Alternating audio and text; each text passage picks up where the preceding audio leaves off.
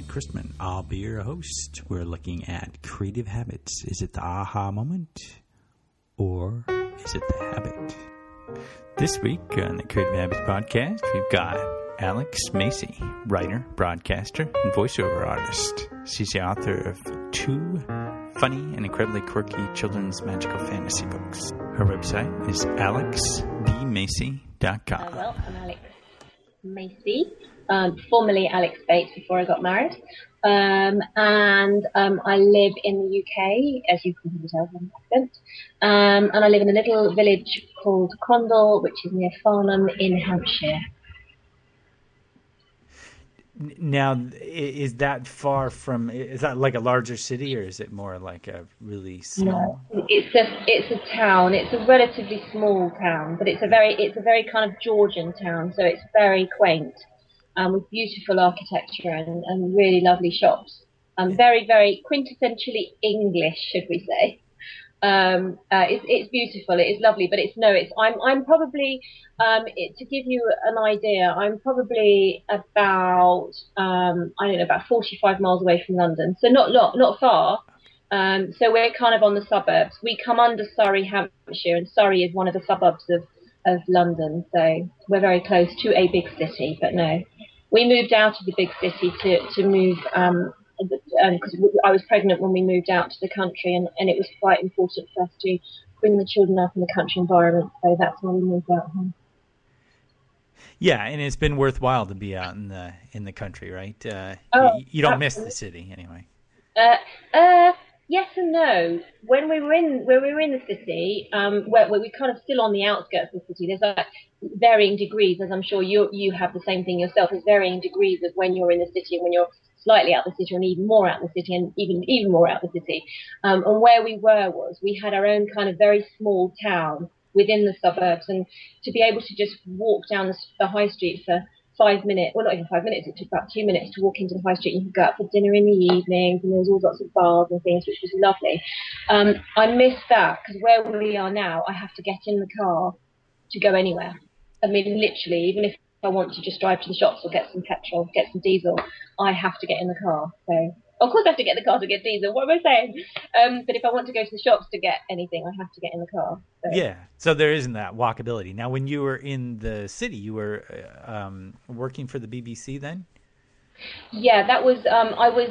Well, I was actually living in a in a completely different county then. Um, it was. It was about probably about 200 miles away from where we eventually moved to.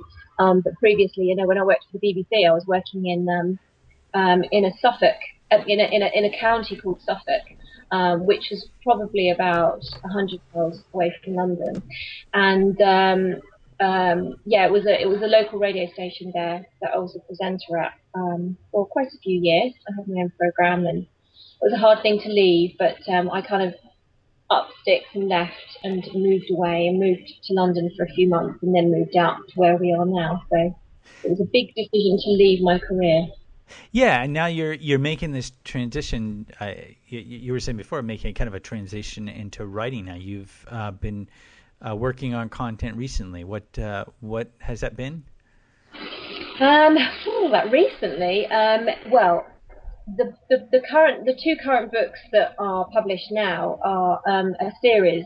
This is the beginning of a series because it's only actually two the first two books. Becoming an Arachnid, um, which was um, a play on words. Um, it's um, it's, I, I can't I, I, giggle when I say it because it it still makes me laugh. Um, it's about a spider. So being an arachnid um, it was about, oh goodness me, it must have been about 22 years ago, um, a previous relationship that I was in. He, he and I were giggling one day about wouldn't it be funny to have, um, who wore an anorak because he would be an anarachnid. Um, and it just started from there about 22 years ago. And, um, so you say recently, I mean, that's, that kind of, I started writing it then, but shelved it until about six, seven years ago and I picked it back up again. Um, and so yeah, that's been a that that's been my life for the last six years. It's taken me six years to finish writing the two books, which was one initially, but I separated it and made it into two. Um, the first one on a, on a cliffhanger. Yeah. What, now, what made you pick it up uh, uh, off the shelf again to uh, you know kind of revitalize and, and the, the work they had before? What, what inspired that? In in honesty, um, I I think I was I was in a lull in my career. Um, um, I was doing voiceovers, but um, when I when I left the BBC and I moved back to London, it was very difficult because I gave up a, an, an, agent to go to the BBC. I gave up a voice um, a voiceover agent, and um, um, it was very difficult to then get myself another voiceover agent again. So uh, I was struggling, really struggling to get work, and I thought, you know, what am I going to do to fill my time? This was before I, I, I was pregnant, and um, so I just thought, right, well, you know, let's go back and revisit uh, what was just then called Anorak and um, did a bit of research on, you know, the style of writing I wanted to do. Um, and that was it really. So I just, it was, that's as simple as it was. So there was a lull in my career and I just decided that I just needed to do something um, to fill my time. Right. But it, but it was inspired uh, a while ago. So it was sitting there waiting for you, and much like creative endeavors, it just you, you kind of can't help but think about it all the time. And now you you you know you had the free moment to to pick that off the shelf and and uh, you know revitalize it, which is a great opportunity. Now, when you when you did and you know did six years i'm i'm not sure you know during that time was that full writing or was it more like you picked it up and then um, had to put it down because of kids and then you picked it up and put it down? How, what was that process like? Um, I picked it up again um, way before, well, probably about 18 months before children, um, and I, I wrote pretty much most of it. And then when uh, during the pregnancy, because I couldn't work doing anything else, I basically just you know went full pelt into it. But my goal really was um, to try and get a publisher or an agent, and so I concentrated really hard on the first um, kind of 50, 50 pages of getting it. I mean, I didn't write the whole book um, and then send it out. I just wrote probably about half of it um, but when, because obviously the agents and, and publishers just want the first, either the first three chapters or the first kind of 50 pages. So I wanted to get that completely right. And I thought, well, if they're interested in it, then, then they're going to ask for the rest of it. So the process of, of starting it six years ago was probably by the time my first, sorry, my first child came on was um, Maya. She's now six. She's now, yeah, she's now six. So um, when I was pre- very, very, very, very heavily pregnant with her, I concentrated on writing it, and then I put it down. I probably was about three quarters of the way through it, um, and then um, I literally dropped it. I had to. I sent. I, lo- I sent lots and lots of um, um, manuscripts out, first 50 pages to lots and lots of um, of publishers and, and agents, and just thought, well, well, there it is. I've thrown it out there. I can't do anything now because I'm just about to have a baby. And um, that's what I did. And, you know, I kept getting my lovely, lovely, lovely rejection letters through the, um, through the door, which was, was always a bonus. Um, and um, I sat on it then for um, probably about, um, well, another, I don't know, I guess really, I mean, I had Maya, my daughter, and then when I was eight months, she was she was eight months old. I fell pregnant with my son, so then I sat on it um, for probably about another 18 months. So I didn't pick it up again until um, probably about three years ago, and I finished it about two years ago. And does that make sense? Am yeah. I making sense? The, the, right, you it, it, does, yeah. So what what kept you, you know, um, actively motivated during that that time, that stretch of time? Um, My husband pushing me, saying, "Come on, we've got a mortgage to pay. Go and make lots of He was so he loved the concept, he loved the idea of it, and he just kept pushing me and pushing me and saying, "You could do this. You could make lots of money." I mean, that's not why I did it. That's not why I did it initially. I did it for personal satisfaction, really. Um, the motivation was I knew I had something, and whenever I spoke to anybody about it, take the bias out of it because they're my friends or my family and they love me. Um, there was something there, and they really, really believed in it, and I really believed in it because they did. Um, and every time I spoke about the concept and the story and the characters, I would just be filled with this immense love and light and just this I've got to do this. I have got to do this, and that's what drove me. I think to keep just to keep plodding away and doing it. Right. So it, it, so almost inexplainable. So it was it was more the feeling you got from the process of writing and discovery with the characters. I think it was the yeah, I think it was the characters that drove me, not the actual process of writing. Because if I'm honest, I really don't. I I the process of writing scares the hell out of me. I I will dilly dally and I will something or go and eat another jar of peanut butter or something um, before sitting down and writing because I delay the process of writing because it scares me. I think, what if I don't get it right? What if I get it wrong? And I, I'm one of those people that just will just sit back and do everything possible to delay going to write. Um, so I don't enjoy the process of writing, but when I am writing and I'm in it and I'm flowing, I love it. But then I go and spoil it because I can be in the flow of writing and I can write, you know, tens of pages and I'm tap tap tap tap tapping away and I'm, I'm I'm so in the flow of it and so you know connected to the characters. I then get up and think I need to eat because I have this thing where when I'm when I'm really connected, I have to eat, um, and it's normally something of the sugar variety.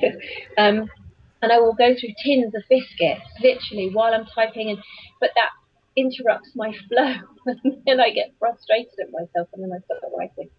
So it defeats the whole object.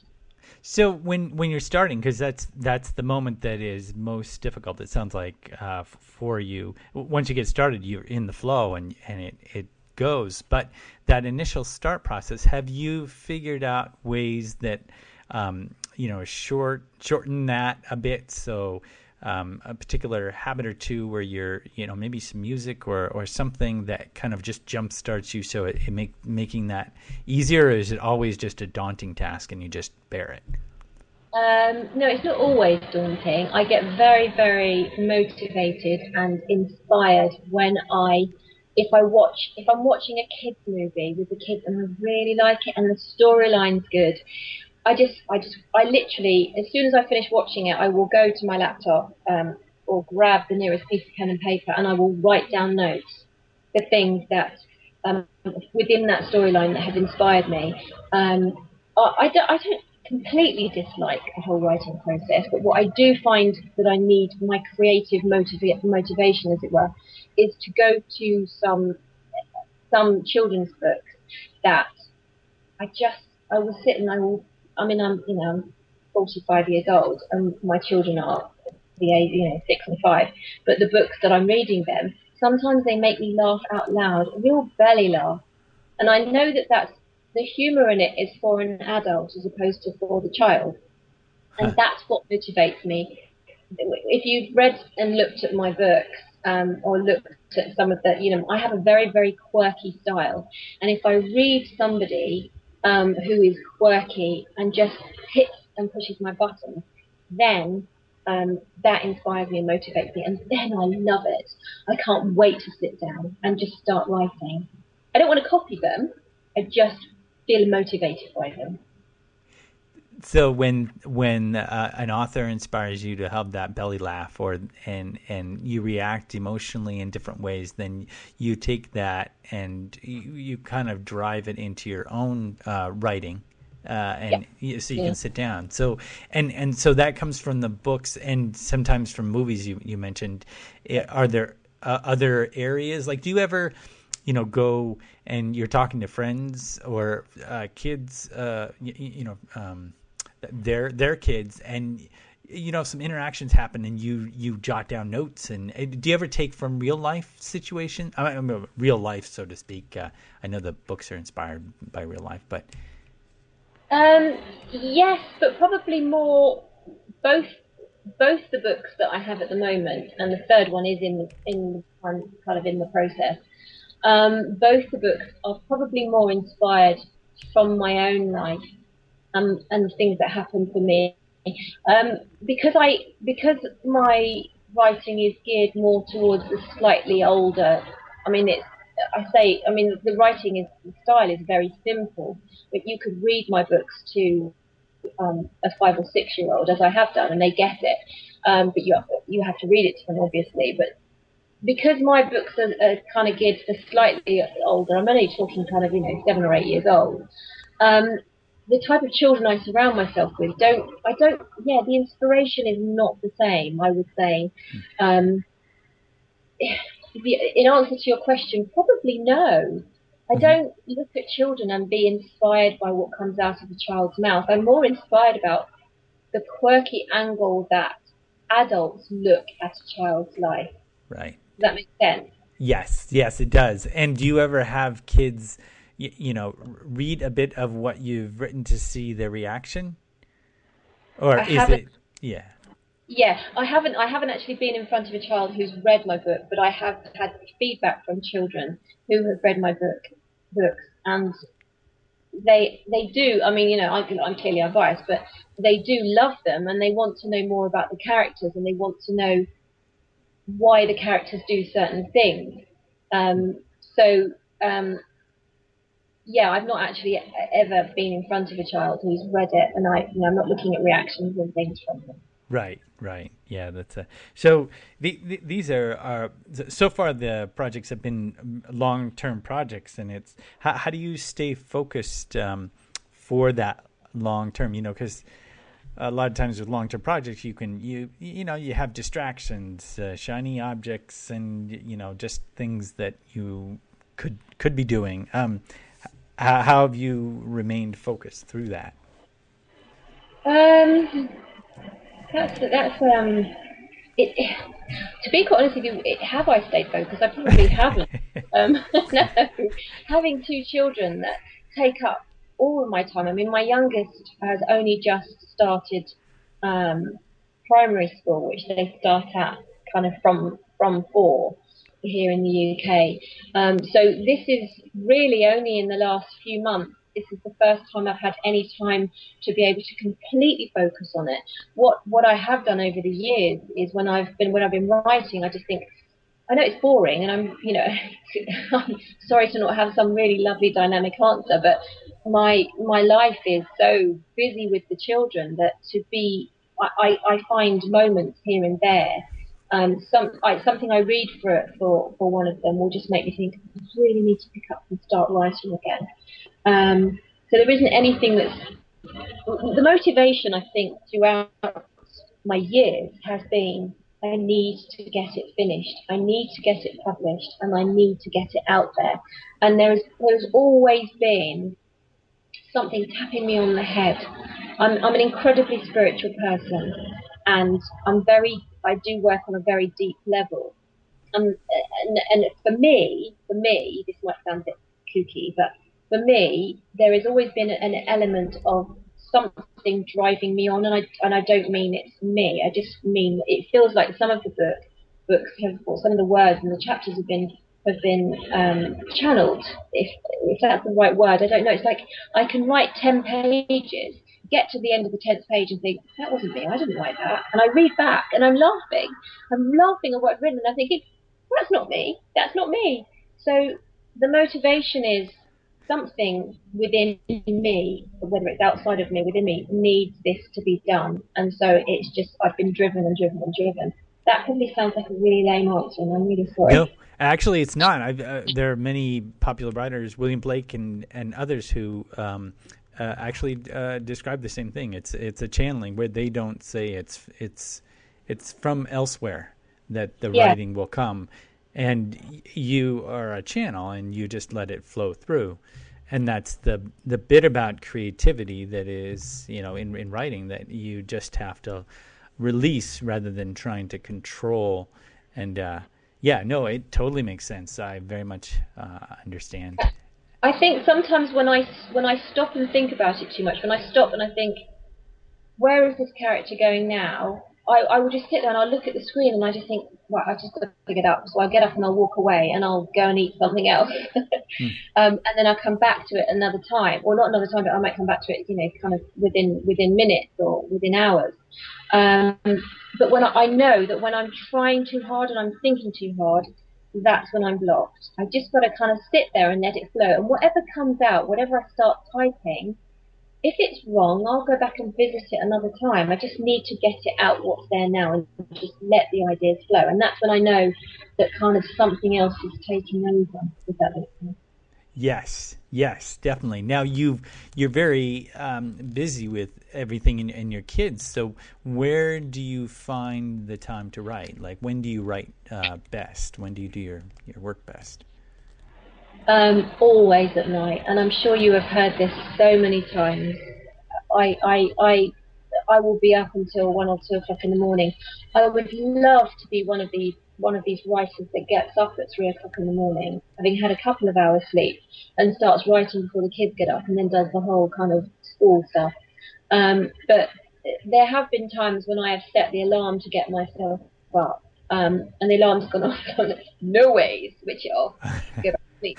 Um, but I, I would say that once the kids have gone to bed, probably about kind of seven, seven o'clock, half seven, um, I, I will sometimes give up dinner um, in the evening just to kind of, I just say, right, as soon as they've gone to bed, I'm going to sit down and write. It doesn't always work because I'm checking emails and things. And I think once I've wound down from the day, my best time is probably around about 10 or 11 o'clock in the evening. And I'll go through till kind of midnight, 1 o'clock. Um, everything's quiet, um, everything's switched off, and I've switched off. Um, and I'll, I will have gone into the kitchen at some point, and I will have helped myself to a glass of wine or two, um, because that helps me. because that helps me unwind from the day. I, I don't say I need that because that just sounds horrendous, but um, you know, I, I kind of just need something to switch me off and whatever floats your boat, and that kind of just happens to be mine. Um, and I'll sit there, and, and then my my brain empties, and then I can just sit there and go, ah, right, what am I write about? Um, but my downfall is at, at the moment, although um, I desperately should be writing third um, in the series, um, I've, I've yet to be able to really take too much time with my laptop because um, I've been too busy promoting the other two. And I do know that you shouldn't stop writing to promote. Um, unfortunately, this is building a platform for yourself is one of the hardest things I've ever had to do. And um, so anyway, that's I'm I'm, div- I'm digressing. Sorry. Yes, no. The the the platform is essential, uh, and it, it, it, you know once you do get it in place, it, it, does. It's a little bit easier to maintain, but that initial um, process of setting your home base, uh, uh, so to speak, is um, a little time consuming, um, but but very worthwhile. Um, you know, with um, with all that you're you know kind of uh, juggling and and you you find those moments uh, at night to write.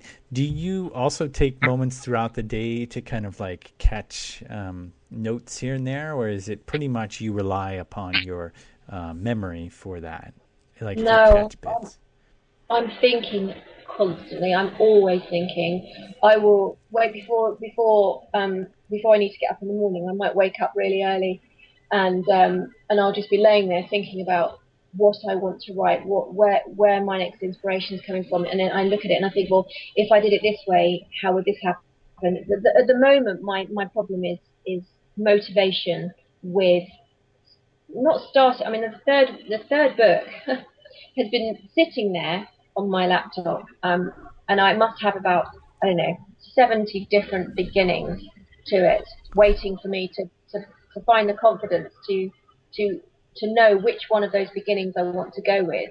Um, and I'm, I'm not necessarily saying that's the right way to write, but I keep delaying. I keep delaying doing it. I keep delaying it because I'm thinking, what if I get the wrong one? I know that's wrong. I know that's wrong, and that's just me, um, my confidence. But um, I'm, I'm constantly thinking throughout the day. I'm making notes, um, and you know, something might catch my eye and I think, oh, that's where I want to take next. That's what I want to do with it. That's what I want to do with it. So no, I don't rely just on the evening. Um, no, I, I think it's it's just it's on my mind the whole time. I live, breathe, and sleep and eat it. Yeah, nice. So, um, your um, your journey into that uh, creative uh, process. Um, you, know, when when you're transitioning from um, you know the rest of the world to to start writing you uh, mainly is it just that nighttime routine like um, uh, that, that kind of gets you there. Now early on you've gotten into that process you know so because you've gone gone through a couple books but early on um, how did you kind of discover your uh, methods uh, your your the best ways to that uh, to, to get the words down basically did you did you uh, do out, a certain amount of output, like a thousand words a day, and do you carry that through now, or is it more just you write until you're tired and then, you know? I write until I'm tired, pretty much. But my my my thing is, I will um, if I know I need to write, rather than just sit down at the laptop and, and open it up and hope for the best. I I will go to books that inspire me. Um, yeah. Not not so much the books that inspire me; it's the authors that inspire me. The way they've this style of writing, um, and I and I will read a few chapters and I think, right, there I am, and and and, and then inspiration comes, and then I just sit down and I kind of want to get into the same mentality hmm. as as the author that wrote something that inspired me.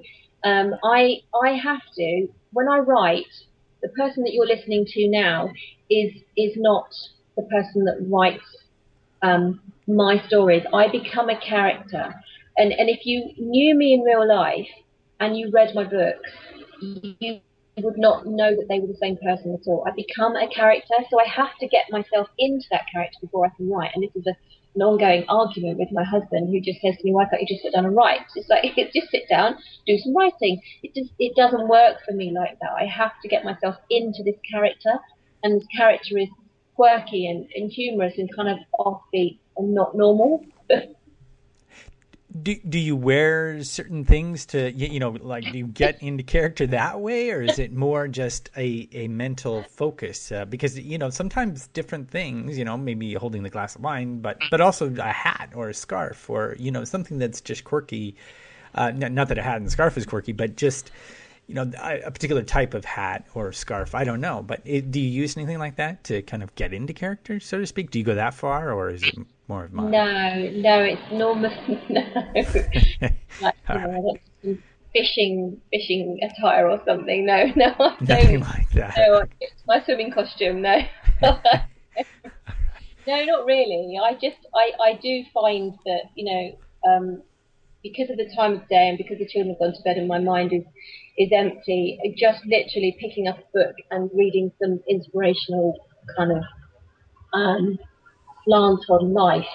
I think that's what it is. It's looking at someone else's interpretation of, um, I don't know, uh, because, because it, I'm not straight. I'm not straight in that I won't write normally. That's not going to make sense to you at all. But I don't write. Um, I don't write with um, and this happened and then this happened and then this happened. Uh, I kind of I'm slightly off I'm slightly offbeat with it and looking at it, looking at things from a slightly kind of quirky angle. So getting dressed up in a, in a, in a, I suppose, I don't know, you know, maybe I should be putting a hat and scarf on and seeing where that takes me because maybe that'll work. I don't know. But normally it's just words from another author. And what uh, you, you mentioned uh, that authors in, inspire you. What, what, who are a, a couple that, that you rely upon to kind of get you into that quirky mode? Um, I don't know if I ever say this right, but his name's Pseudonymous Bosch. Have you heard of him? He's a he's a kind of a middle grade um, um, American author. Um, it's it's uh, it's it, I think I always say it wrong because it's always spelt really long. Pseudonymous Bosch, and he just has this really oh, I don't know. I, I, I can't describe it, but you have to read it to believe it, just it, he he digresses constantly, and that's my style. I like to just digress in a in a in a still in an entertaining way that's not you know. So there's him. Um, there's um, Cressida Cowell who wrote the um, How to Become How to Train Your Dragon series. She's also got kind of a an offbeat, not quite so the same as as um, Pseudonymous Bosch. Um, I'm sure that's wrong. I'm going to have to look at that afterwards and see Well- how. But If you send me some links, I'll put those in the show notes too, and, and that way people can, um, you know, see see them that way. Uh, okay. Yeah, that would be great. Now, so, um, are you familiar with the hero's journey? Yes, and was about being bullied and just not allowing that to affect me and to, to try and make myself bigger and better than, than that person. My my mum um, kind of left when I was 18 months old, and my dad brought my sister and myself up.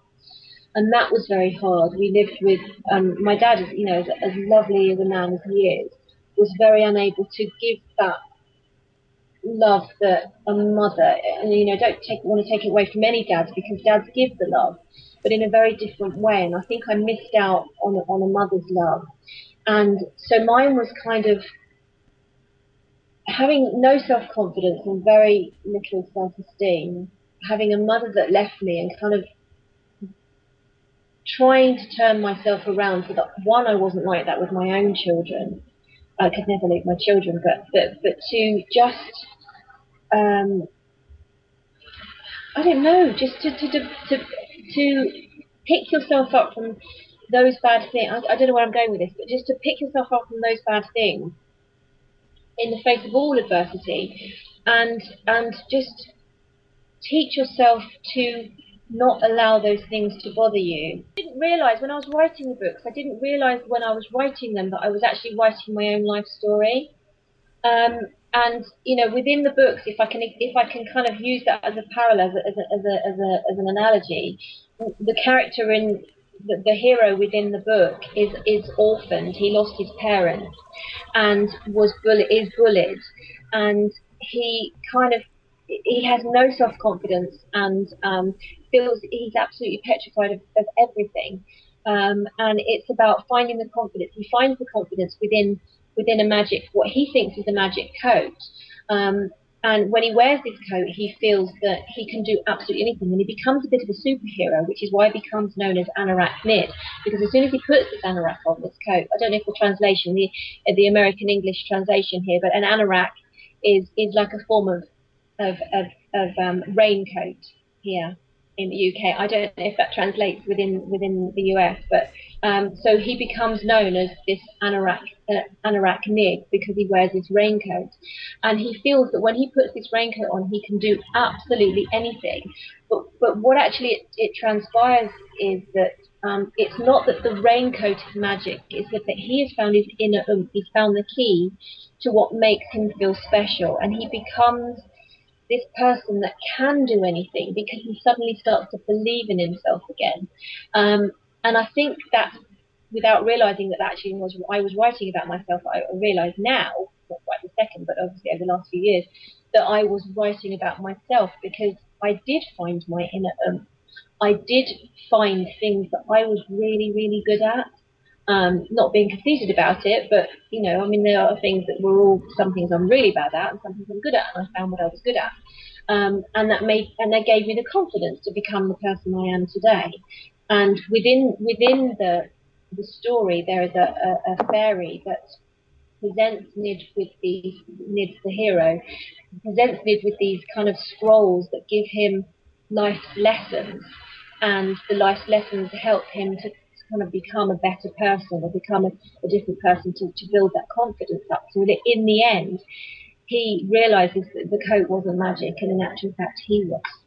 Um, and that's where I am. I think it's not about what I acquire in my life, or you know, it's it's about it's about me and how I feel about myself, and looking back on what I did have to deal with,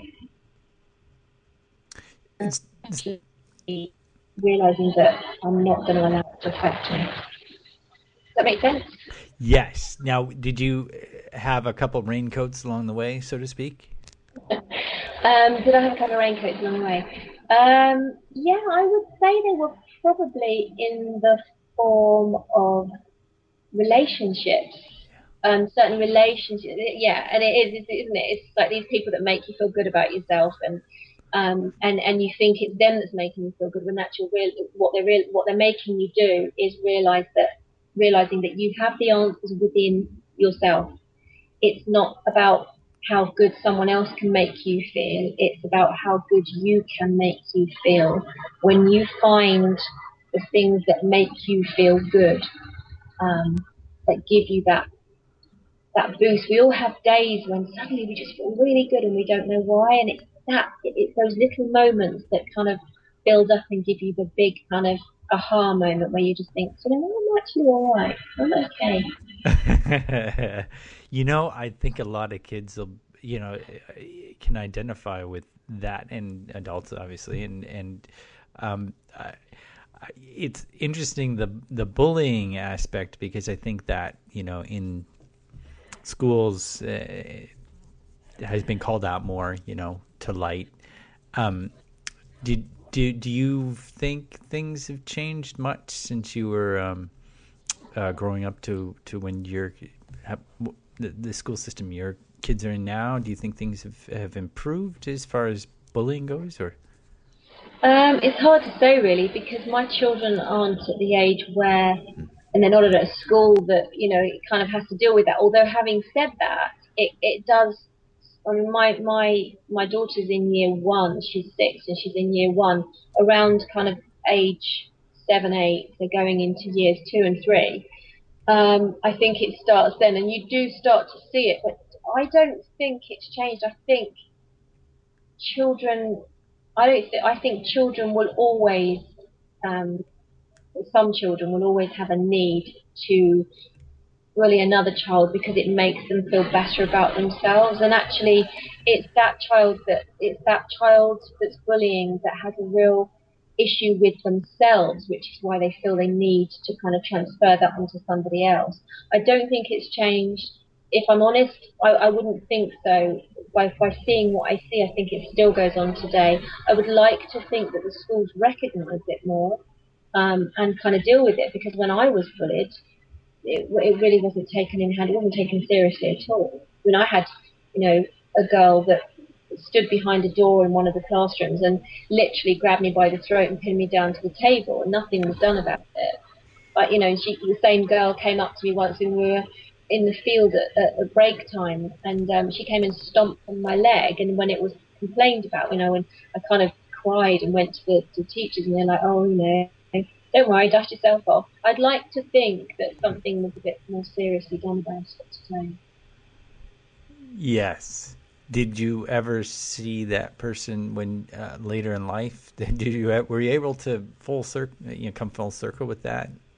No, um, no. She was um, because we moved around a lot. She was at a, um, an school. Um, I, I, I, you know, I'm, I'm sitting here and I'm talking to you, and I, I think I, the reason I felt that I was bullied is because um, going to so many different schools, I felt it, it's hard for a child. I mean, I certainly wouldn't do it to my children, but it's hard to go into an, a new environment where everybody has established friendships and things, and you go in, and I think that I overcompensated and I became overly confident and portrayed myself to be a different person to who I really was. Um, and I think that the bullying happened because I went in there and, and kind of looked like I was saying, I'm better than you. Um, I've digressed again. Sorry, that's just me. Sorry. Yeah, no, it, it's yes, it's it's part of that um, journey. So that all all that enabled you to write the story, but but it's interesting because that story is so much uh, a part of you, and yet when you write it's not you, uh, but you say it flows through you, which uh, very much makes sense. But it's also that that part of you, you, you become a, a, different character. You said, but it's such a part of you. So there's that interesting dynamic between the two. It's interesting that I, listening to you say that back, because I've never had this conversation with somebody. It's like I detached myself from the person that it happened to. So it's like it, it, I'm writing about it, but it didn't. It's like it didn't happen to me. It's it's an alter ego that's talking about it. It's interesting. I've never thought about it like that before. But yeah, there is a detachment there because yes, I'm writing about me, And it's really only in the last year or so, and this has been going on for a long time, this, but it's only really in the last year ago that I can actually identify with that character being me. Interestingly, it's like I haven't even looked at it and thought, I'm going to write a story about myself, but not be connected to it. I've never done that, but it's interesting listening to you talk because clearly I have written a story about myself, but detached myself from that person. It gave you the freedom to write it, uh, being somewhat detached. Oh, and you, you know, I, you say the writing is quirky, and I was wondering, do you consider yourself quirky? You know, so that it, you know, is it is that part of you that's that's there too? That that kind of quirkiness.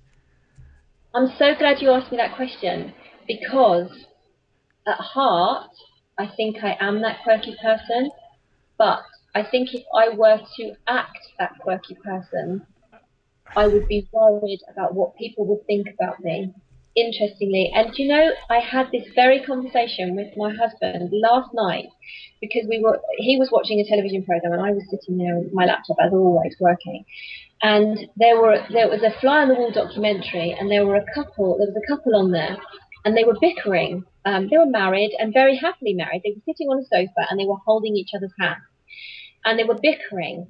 And she was really hostile to him and he was really hostile to her. But at the same time, it was, I say hostile, it was like a banter they had. Clearly she was annoyed with him and he was annoyed with her and they were having this banter. And I, I looked at my husband and I said, I wish I could be like that with you. Because I know if I were to, because she was being quirky and she wasn't really annoyed with him, but she was kind of taking the, would you understand what if I said, if I said I'm taking, he was, she was taking the mickey out of him. We call it taking the mickey. It's, um, it's like oh, I don't know how you'd say it in the US. Um, it's kind of jovially. Go on. Giving him a hard time? Is it just, uh, or is it is it more than that? Taking the taking the Mickey out? Yes. Um... taking the Mickey means um, kind of um, being annoyed, but saying it in such a way that's kind of being jovial, but at the same time you know they're it's so difficult. The translation is, it's take, I wouldn't know how to say it, but it's like, it's endearing. It's like you're annoyed with them, but you say something in such a way that you're getting your point across, you're annoyed, but at the same time, you know they're being light-hearted about it. Kind of like so the, the, odd couple or, or th- those yes. kind of scenarios. Exactly, yes. And I said, I wish I could be like that with him because he's so sensitive, and I couldn't be like that. And it did get me thinking, and it's interesting that you've raised that question because it did get me thinking today that I am the person that writes those books. I am that quirky person, but I don't allow myself to be that person in real life.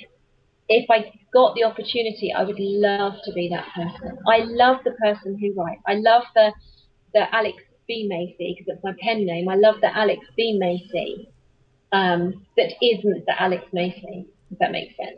Certain yeah. people, sorry, I'm going to get what, certain people that you, that I meet, I don't know if you find this, but when you're around certain people, some people make you feel very serious and you just think you can't be yourself around them. And some people make you feel like, and you think, I think I'll be talking to some, to a certain person. I think, golly, that wasn't me. It's, they, they bring out something, an energy in, in one person can make you feel entirely different to an energy in another person.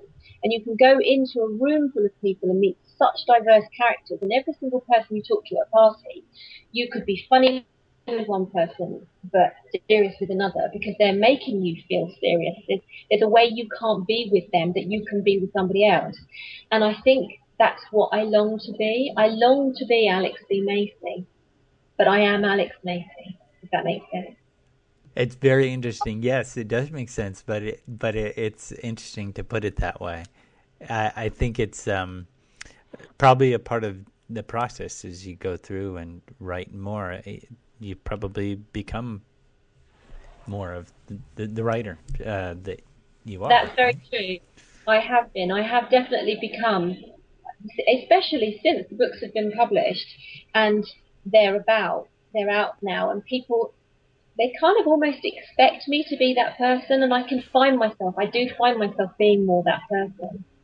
It's easier to be that person. My, my family, it's my sister and my niece who just think I'm totally bonkers because I'm scatty and I'm forgetful and I'm always late and I and I just have this real kind of when I'm explaining something, as you probably noticed, I digress and I go off here, there, and everywhere, and they just laugh at me. They think that's funny.